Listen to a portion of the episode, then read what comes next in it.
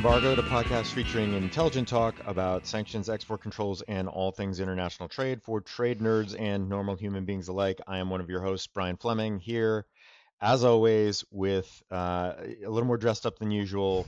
My friend, colleague, and co-host, Mr. Tim O'Toole. What's up, Tim? How's it going, Brian? I have a I have a work appointment right after we record, so I actually had to look respectable. Tim has a meeting with the government uh, in about an hour, so as a result, we're going to try to do this uh, very efficiently today, and that actually uh, is good because that was our plan all along to do an all lightning round episode today to catch up on a few things that we uh, missed while we were out on summer vacation and to hit on a couple of other new uh, items that have just popped up in the last week or so. Uh, so welcome to everybody. Uh, welcome back to Embargoed. Thank you all for listening. Um, uh, thanks to everybody who listened to the uh, episode that we did a few weeks ago with Michael. Uh, appreciate all the, the good feedback and comments we got on that. Um, and we are back to, as I said, uh, more the normal format, although we are going to go all lightning round, round style today. Um, so before I get to the quick rundown of the topics, um, the normal reminders that we are not sharing any confidential information, we're not giving legal advice. Any and all opinions that you hear today are those of me and Tim. So if you disagree with them, they are our fault and our fault alone. Uh, if you do like the pod, please subscribe. Please leave us a rating, hopefully a five star rating, and spread the word.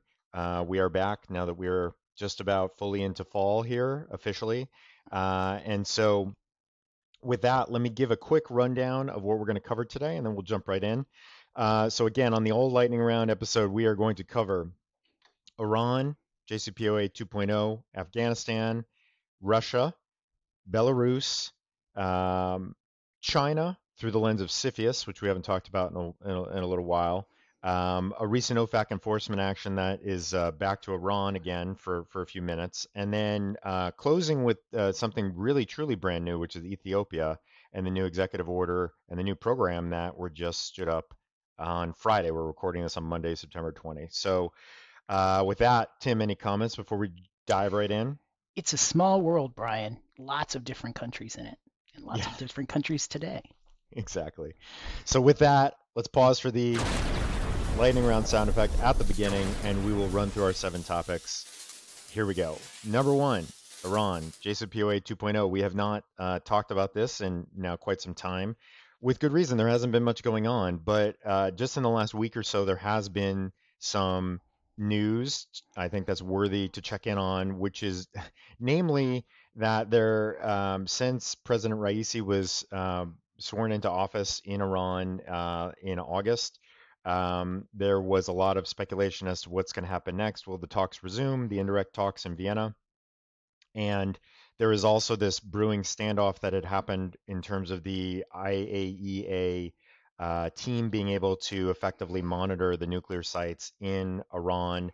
Uh, well, just about a week ago now, that impasse, at least for the moment, seems to have been um, sort of resolved, which is uh, Iran indicated they would allow the IAEA monitoring team to be able to uh, get access uh, to update some of the monitoring equipment and footage and the the sort of recordings that are being made at the sites and, and the like and and um, that's all kind of in process now. And that was prompted in part by threat of a censure among IAEA um, at the IAEA meeting that just took place last week which could have had some additional consequences at the UN and perhaps beyond.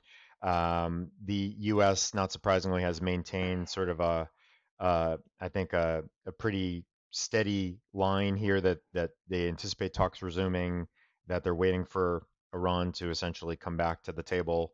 There's a UN General Assembly meeting in New York this week. There was some expectation that perhaps there could be some talks on the sidelines of that. The U.S. is kind of um, poo-pooed that to some degree. So unclear whether anything is going to be discussed even on the sidelines of that indirectly this week. But that's pretty much where we are, which is I think everybody is now we're kind of positioned back in place for more talks to happen soon, which both sides and all of the P5 plus one countries seem to indicate is the expectation that that will happen probably sometime in October. But that's kind of where we are. So I'll throw it to Tim for any quick thoughts on that.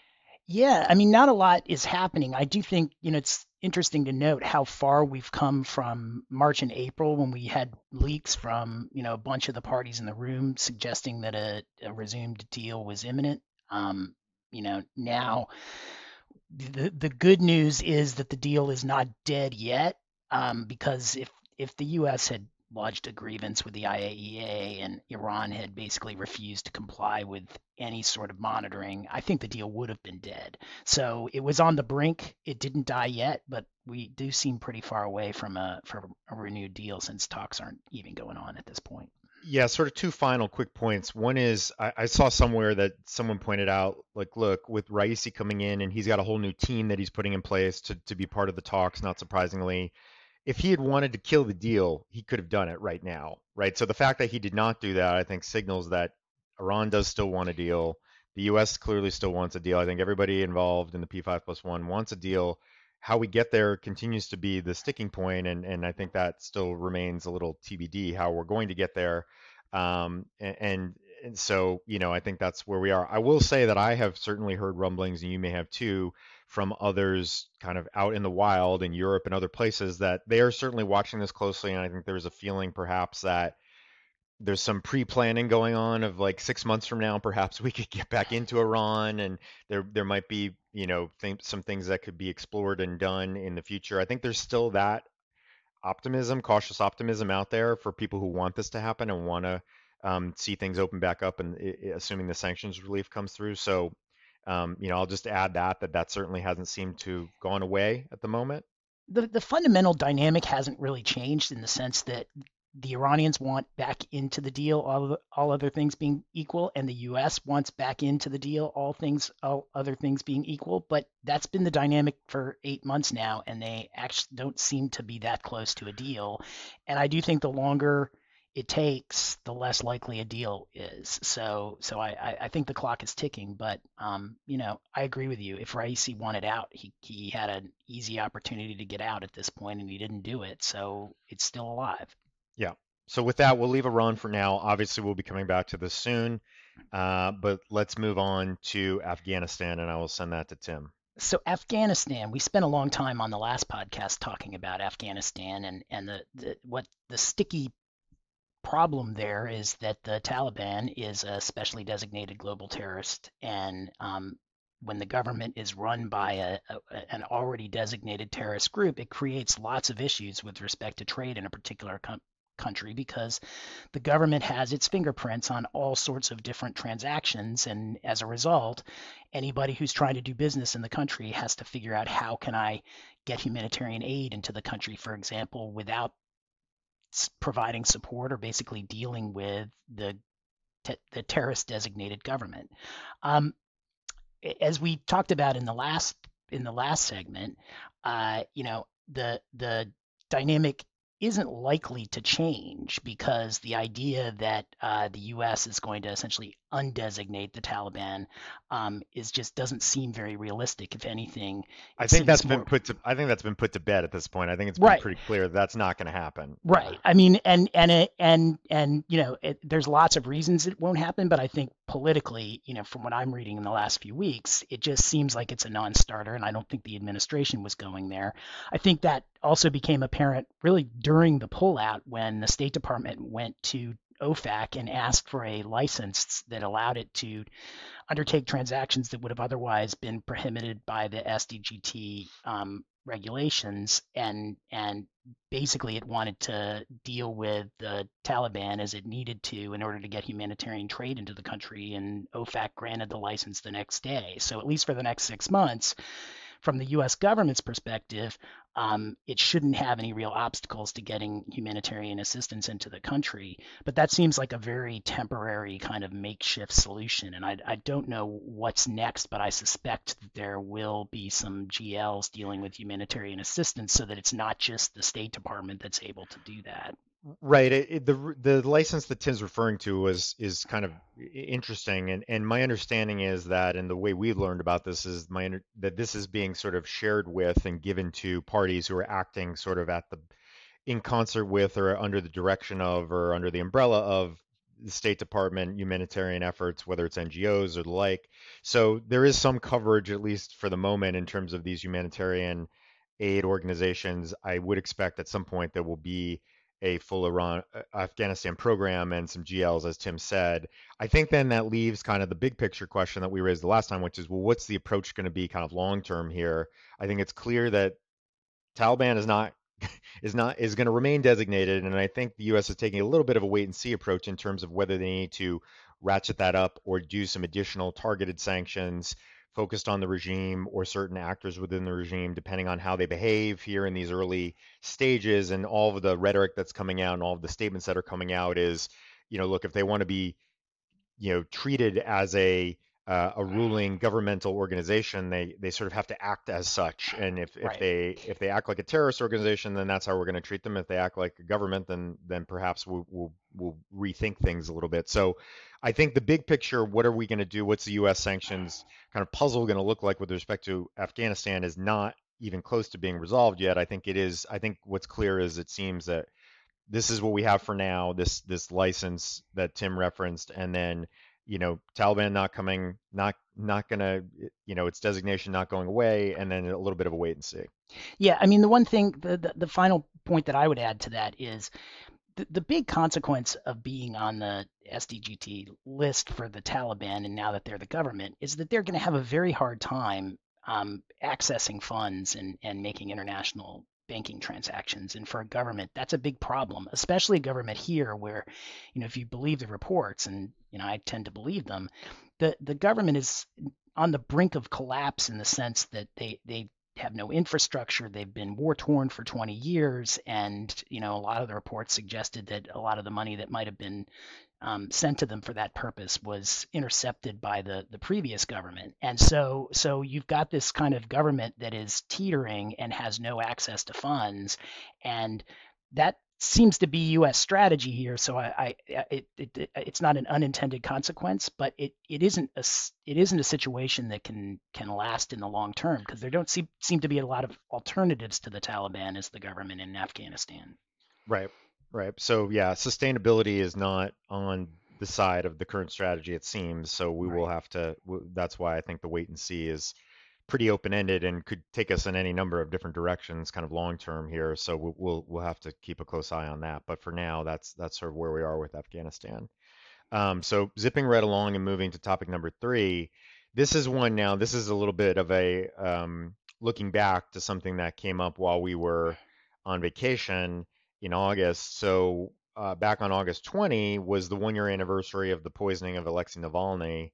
Uh, and so on that date, and this has become a favored tactic of um, the new administration is to sort of roll out, and the next one of the Belarus is going to be the same thing.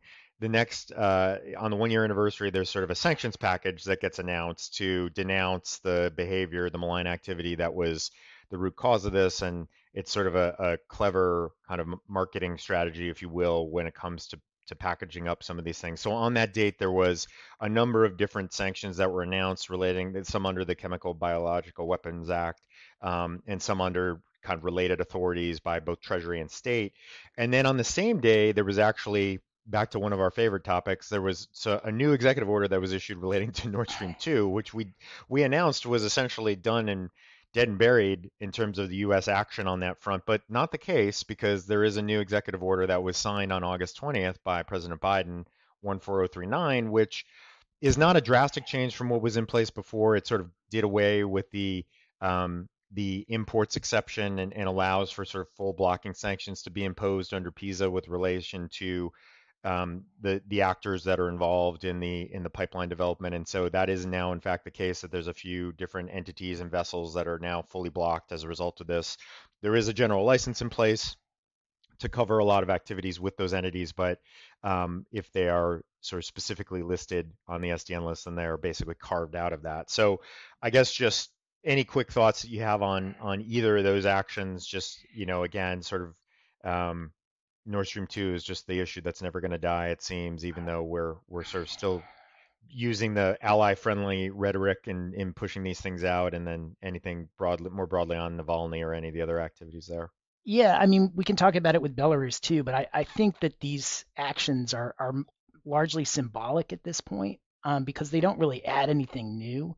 Uh, but they are designed to kind of coincide with an anniversary, and it makes for a nice press release. But I'm I'm not sure that it's a, a big change in sanctions law. I mean, there's a few more people on the SDN list or entities on the SDN list as a result, but but not much has changed. At least that's my my sense. Yeah, some of the CBW Act related things now in terms of imports exports from Russia, I think t- sort of tighten the clamps a little bit, but that's kind of the general trend we've seen across the board. So this is sort of more the same in that regard uh, in my view. I don't know that it's a drastic change, but yeah, I agree with you. I think this is sort of a useful tactic to continue to beat the drum on the sort of Russian malign activities and and have this kind of front and center on a on a fairly regular basis uh, with this administration. So um, yeah, not not too much more to add there. Um, and so with that, yeah, let's pivot to again the sort of kind of a, a kind of related topic, a sister topic, which is Belarus and what we what we saw come out uh, right, right in August as well. Right, right around the same time as August 9th, um, Executive Order 14038 um, was signed by President Biden. Uh, it relates to Belarus. Uh, it was uh, intentionally timed to coincide with what the administration described as his essentially having s- stolen the, the presidency after having lost the election. He claimed widespread fraud um, and was actually successful in, in keeping his position, mostly because the military supported his takeover of the country. And so to coincide with the one year anniversary of that, uh, the administration issued an executive order essentially expanding uh, OFAC's authority to impose more sanctions against Belarus. Now, you know, you want to be careful about this because they really haven't done this yet, but it does make the entire government of Belarus potentially subject to sanctions, including all agencies of the government. So the the the reach is broad, and then it also um, had a number of uh, a number of economic sectors that were also uh, basically put under theoretical sanctions. So you've got the the defense sector, the energy sector, the potash sector, the tobacco sector, the construction sector. They made a number of designations that day as well, and they you know, with respect to these sectors, they often described those sectors as, you know, this portion of Lukashenko's wallet, I think is OFAC's term. Essentially, these were sectors that OFAC had decided and, and entities that they designated that OFAC decided had been not only supporting Lukashenko you know, politically, but also uh, financially. And so the the purpose of these designations, the stated purpose, was to essentially try and cut off Lukashenko's access to resources. They also sanctioned, uh, you know, one legislator who supported him after he uh, apparently ordered the the uh, the, the seizure and kidnapping of an airplane out of eh, that was flying over Belarus back in May, and some of the individuals who participated in that operation were also put under sanctions. So it was significant, but I, I, I do still see kind of a hesitation to go after Belarus more strongly in part because it's in the in the heart of Europe. There's more connections between Belarus and some of the friendly countries there.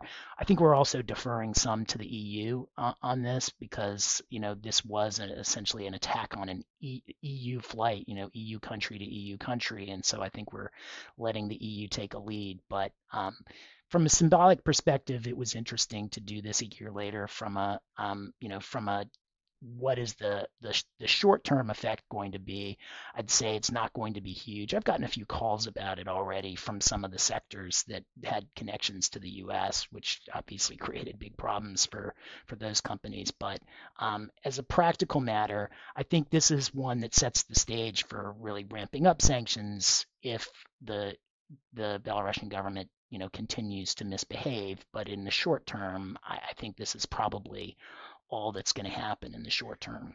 Right. I would I would just add sort of two additional comments along the same lines. One is, um, as Tim said, given the breadth of the executive order, which now makes many of these key industries in Belarus uh, key to the re- key to the regime and key just to their economy more broadly, it just makes it that much more complicated to sort of continue to do business, you know, without incurring lots of risk in that in that jurisdiction. And I think it's that those are the types of calls that I think we're getting, which are people looking ahead. They're not necessarily dealing with parties that are sanctioned right now, but now they're fearful that they could be dealing with parties or have business or have connections or partnerships in sectors that are going to be susceptible to sanctions in the future under this executive order. And so what do we do? Do we pull up stakes now? Do we sort of have an escape plan if if if things get worse? What do we do? So I think those are sort of the, the risk judgments that a lot of companies are looking at right now, especially companies that are based in Europe that have just more connections there generally, I think. And then the second thing is it strikes me that this approach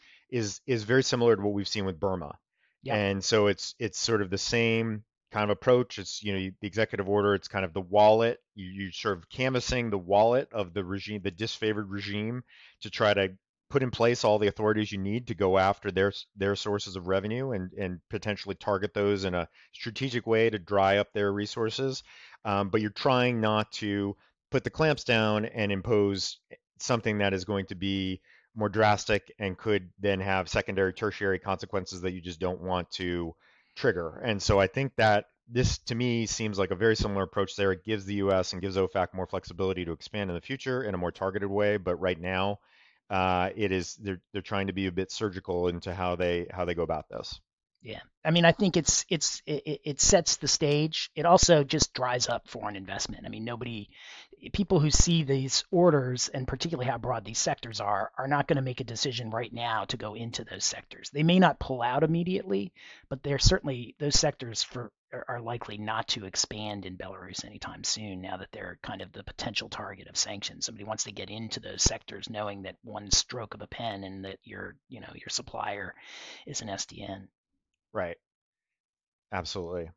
Um, okay, and so with that, we are flying along. We're on to topic number five, and this is a favorite of ours, but one we haven't talked about in a while, which is CFIUS in China. So one, there was a, a transaction in particular that was in that was in the news or in the spotlight to some degree, uh, just in the past few weeks, relating to um, a transaction focused on the semiconductor industry, which, as we know, is is a hot button topic when it comes to China, whether it be with respect to foreign investment or export controls uh, or the like. And so this is the um, Magnachip uh, Semiconductor Corporation. This that this is a deal, and for the background here, very quickly, for those who don't know about this, um, back in uh, the early part of this year, there was a deal announced, and Magnachip is actually based in um, South Korea, but incorporated in Delaware uh, through various, you know, its structures. And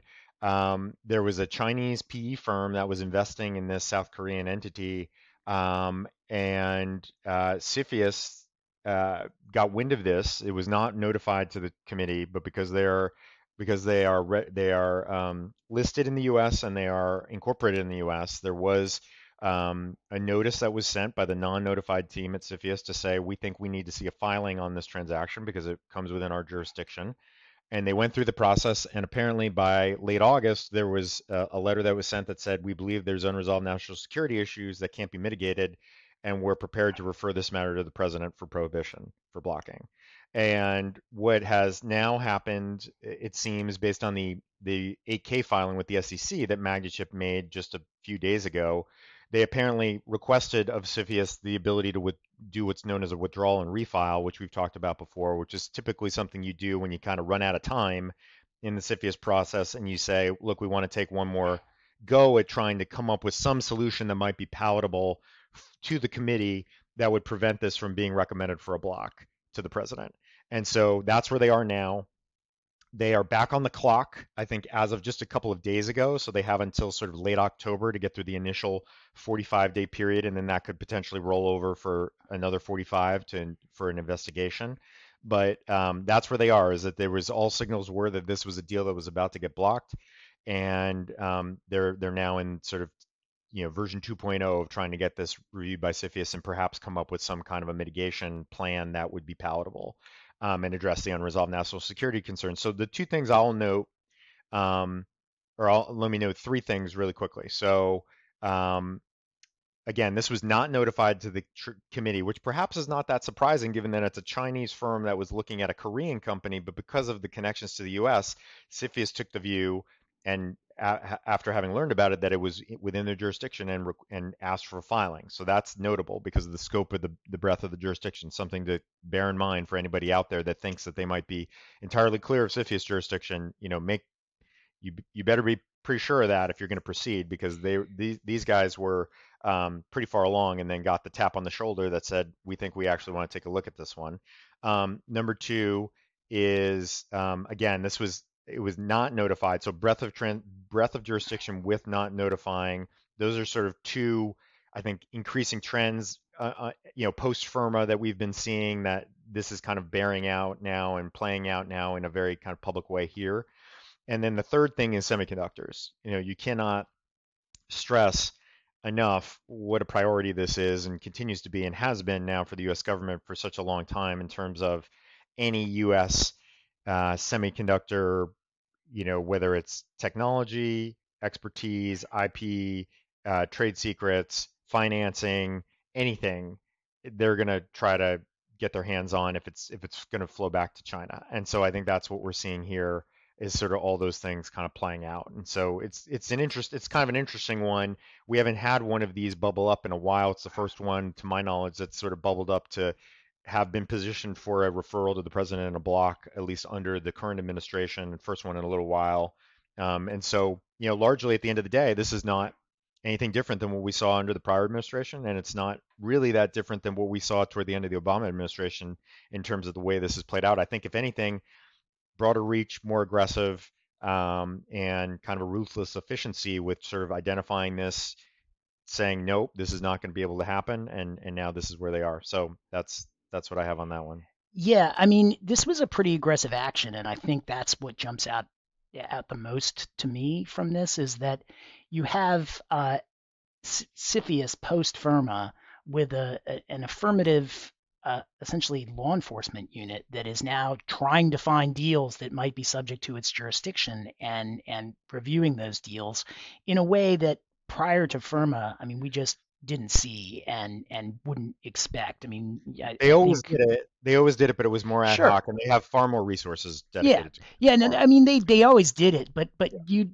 pre FIRRMA and pre you know the the building of this unit, the assumption was basically it, it, could come to their attention, and if it did kind of randomly come to their attention, then they they certainly have always had the power to reach out like this, but they just they just weren't doing it on on such a regular basis. It was just random as to the transactions they'd find. This doesn't seem random at all. This seems like they're watching this industry in particular very very closely and are getting staffed up enough so that they can go after transactions like this um, when they when they want to and, and need to. I mean, I, the second thing that I'll, I'll throw out there is it's just it's also just another good example of how aggressive they're being on on China. And this is not, you know, it it might relate to Huawei. I mean, it, I think there's a lot left behind the scenes that we don't know about in the sense that you know the the semiconductor charge has been led um, you know, by the actions that the Commerce Department in particular has taken against Huawei with respect to Huawei's entity list status and basically, you know, refining what that entity list status meant, particularly with regard to semiconductors.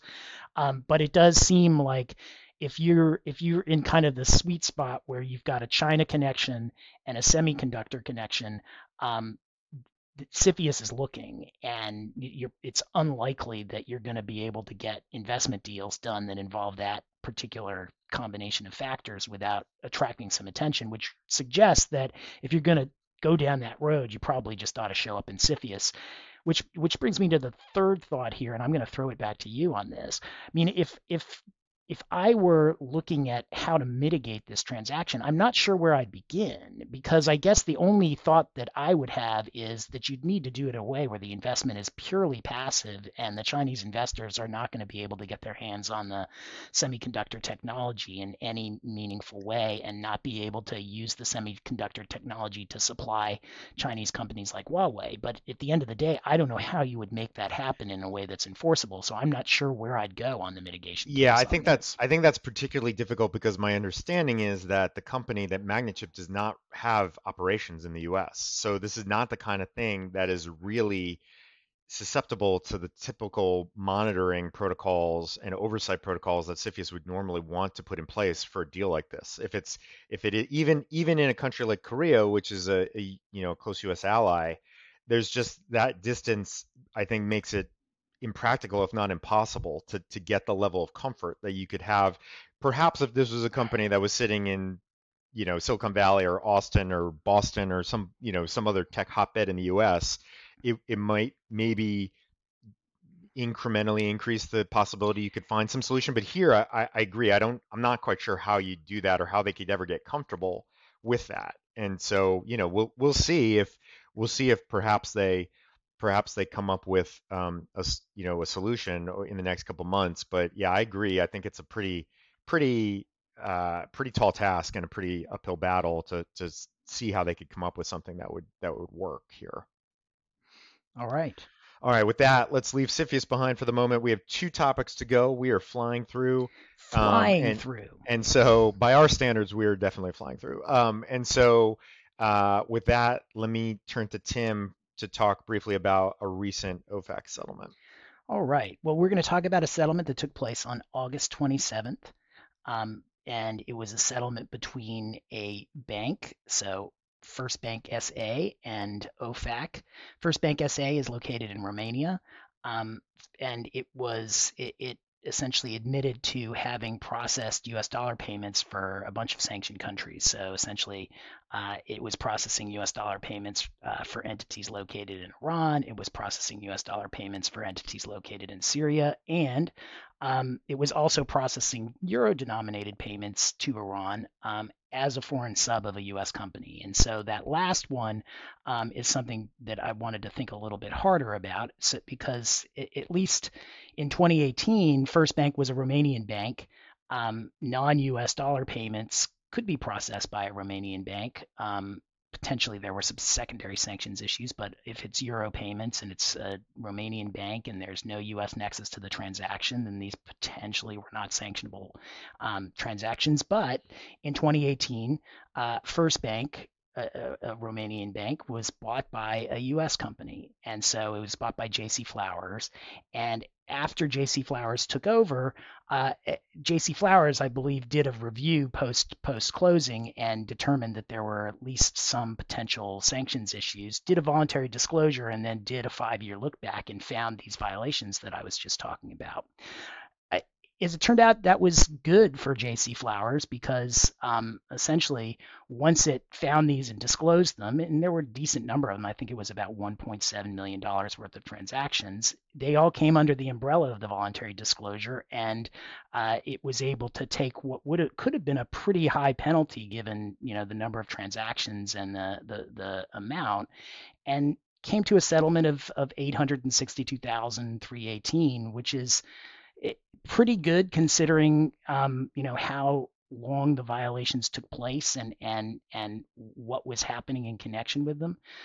And I think it's an example of a situation where when you're you know weighing should I go do a voluntary disclosure, it, it's a good example of how you can get pretty significant leniency from a voluntary disclosure. I think what it illustrates, uh, it, and and this is you know this is how I think we would have read it anyway, but OFAC always gives the little helpful um, lessons at the end. One is that you know, as a Romanian bank, uh, it, it, appears that uh, that that the that uh, First Bank was not particularly conversant in U.S. sanctions and what sort of U.S. nexus would would could potentially result in a U.S. sanctions violation. So it was doing dollar transactions without seeming to realize that that was a sufficient U.S. nexus which is a problem. I mean, even before the U.S. takeover, and then after the U.S. Uh, takeover, it became subject to the provision of the Iran regs that that deals with U.S. owned or controlled companies, and so it's a good example of, you know, both when you are a U.S. investor, how minimal the OFAC knowledge might be, even within foreign banks, and you know it, which is why when you do uh, do a transaction like this as a us company you've got to come in do your due diligence do your post closing due diligence and really try and make sure that you get the house in order. Because this you know obviously nobody wants to get you know, close to $900,000 penalty. But this could have been a lot worse if they had handled this differently and had come to OFAC's attention another way. So it's, you know, an example of why voluntary disclosures are sometimes helpful to companies and, and why as a U.S. investor, if you buy a foreign company, you really do need to do your risk assessment and do your look at at um, potential OFAC compliance. And when you find bad stuff, make an informed decision about whether to disclose. Yeah, no, I agree with all that. I, I would just add a couple of quick points. One is, to me, it's that it's that last piece. It's the euro-denominated transactions that occurred entirely outside the U.S. financial system, but occurred after the U.S. parent had bought the Romanian bank. And then, as Tim said, that then puts you under um, that puts you under uh, 215, and you're going to be covered uh, by the you know foreign entities owned or controlled by U.S. persons provisions. These are the these are the provisions, of course, that during the time the U.S. was part of the JCPOA, that you know General License H was allow was intended to sort of allow a bit of a carve out here, where as long as no U.S. persons involved, you can you can you know the non-U.S. aspects of of these types of entities were allowed to do some of these types of things depending on the circumstances. But here, uh, you know, not the case any longer, obviously. And I think that's one where people get tripped up on that a lot. And I would also add, in the same vein, I think people also say, and and this it seems was just a bit of a disconnect when the U.S. parent came in.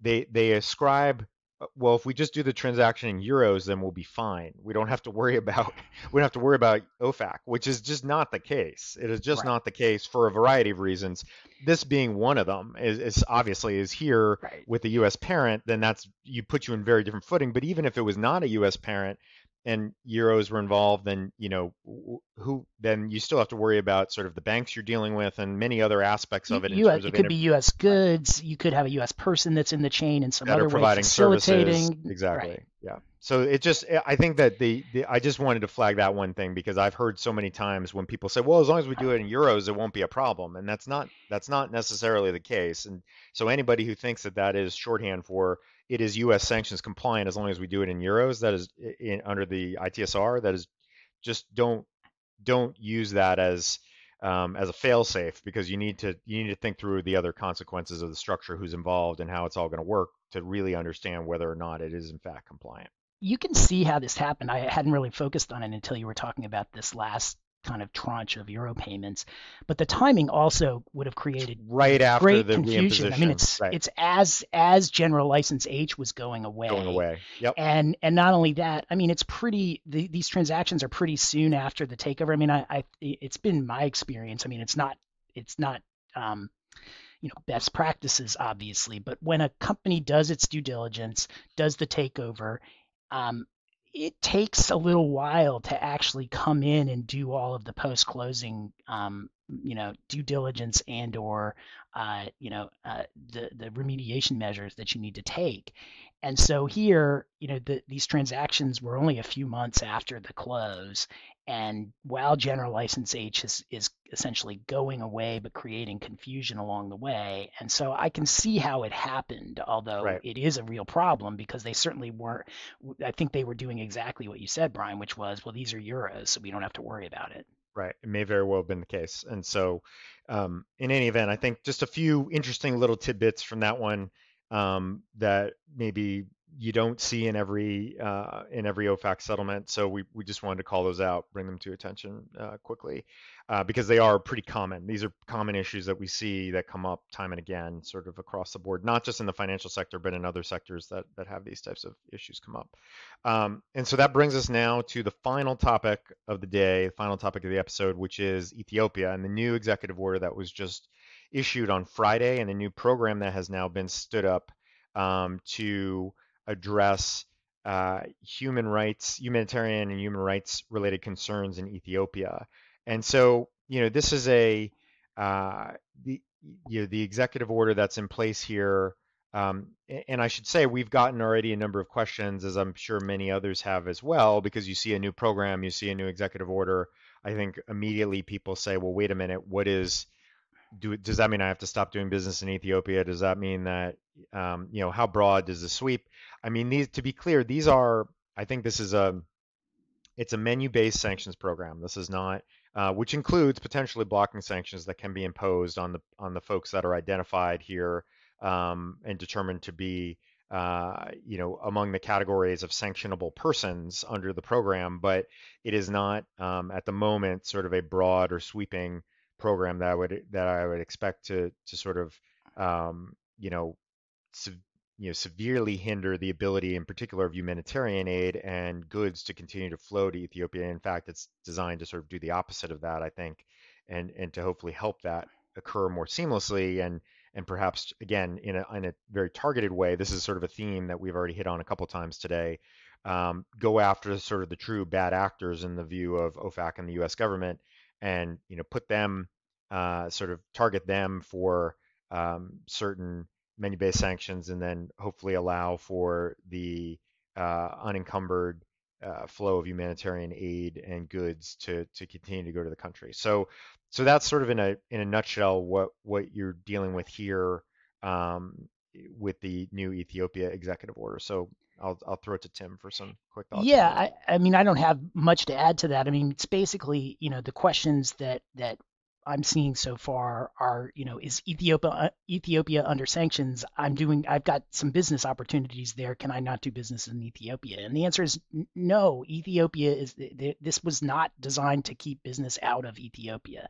This was a very limited sanctions program that is unlikely to expand in a way that some of these other ones would. So the Belarus sanctions, they really are going after the Belarus government. It is designed to put pressure on the leadership of Belarus. This was much much more I think intended to be much more targeted at the conflict in northern Ethiopia and really trying to prevent human rights violations, trying to um, you know help eh, to prevent you know seizures or or essentially theft of some of the humanitarian aid that was going into that region. And so the whole point was to actually help trade a certain kind of trade, at least in Ethiopia, um, not to essentially put pressure on companies to to get out of the company or country altogether, but I fear, you know, that that the way that these sanctions programs tend to work is that banks are going to start looking at Ethiopia as a higher risk country now, and it may make it harder to actually send the sort of transactions into Ethiopia than it was before the sanctions order came out. But uh, you know, we'll see. But just the the reaction of some of the the, the questions that I'm getting makes me worried that this is going to be viewed much more broad as being much more broad than it actually is and much less targeted. Yeah, I, to that to that um, point, I would just encourage anybody who's who's interested or this to whom this may be relevant to take a look at the FAQs that were issued um, contemporaneously with the release of the executive order because um, they OFAC makes very clear, for example, that the 50% rule is not going to apply here. Yep. Um, and, and, I think that's always a, you know, that's given that these are menu-based sanctions, they are meant to be very specifically targeted and they're not meant to sort of cast a wide net as they as they are in other programs and for exactly the reasons that Tim just said. Um, and so, you know, our hope would be that people are going to actually read and understand the scope of these and not uh, sort of read too much into them uh, or read them in a in sort of an unnuanced right. way to to presume too much about what this now uh, prohibits or limits uh, or could prohibit or limit in the future. So uh, yeah, I agree with everything Tim said, but but obviously as as time goes on, I think we'll we'll see and get a sense of how these are being um, you know implemented and interpreted. I would presume that we'll probably see more. There were a few general licenses issued right away, and yep. I, presume we'll see more of that. Um, and as designations are rolled out uh, in the future, we'll we'll sort of see how those are targeted and and whether they sort of stay in line with what we're expecting. Yeah, I mean, I wish there were an easy way to put it in the sense that Ethiopia is really not under sanctions. There are some sanctions that apply in in Ethiopia to right. a targeted group of people, and and that is really the difference between this and say a you know an Iran type program, and or even a Burma or or Belarus type program. But I, I worry about overcompliance uh, with respect to these, and that they might make the situation worse. Right. Given that this is brand new, barely 48 hours old, we will keep our eyes on how this is how this is going to play out, and again how it's implemented and, and uh, enforced going forward. But um, for the time being, uh, that's what we're sort of what we're expecting with the new program in Ethiopia. So with that, I think we are wrapped up, and that is a record for us That is a record. That is truly that's truly a lightning round by our standards. That's seven topics in not even 45 minutes. So um, I think on the next episode, so thank you for joining. On the next episode, I, I, we're possibly, if not likely, going to have some guests on to talk about uh, perhaps a more um, sort of targeted subtopic that we also don't get to talk about enough on the show, perhaps more going forward. But uh, we're, we're still working on that. But I think in a couple weeks we will be back in um, early October with a with our new episode, probably a guest or two that are going to join uh, to to discuss that with us, and and so we're we're looking forward to that. But um, you know, pen, unless there's unless there's a breakthrough in the Iran in the Iran talks Right. or something truly monumental happens in the next two weeks, which you know there could be another coup as we speak right now, the way things are going. So in 2021, so so who knows? But um, that's our Or plan another for now. or another no hitter. I think they're about equally common in 2021. I think there's more no hitters than coups, thankfully, if any baseball fans out there, but um, not by many, not by many. Yep. So yeah. Um, so with that, thank you all for joining us for this all lightning round edition of Embargoed. Uh, we appreciate you uh, stopping by, uh, and until next time, I hope everybody stays well and stays sanctions free. Stay sanctions free, everybody. Thanks, everybody.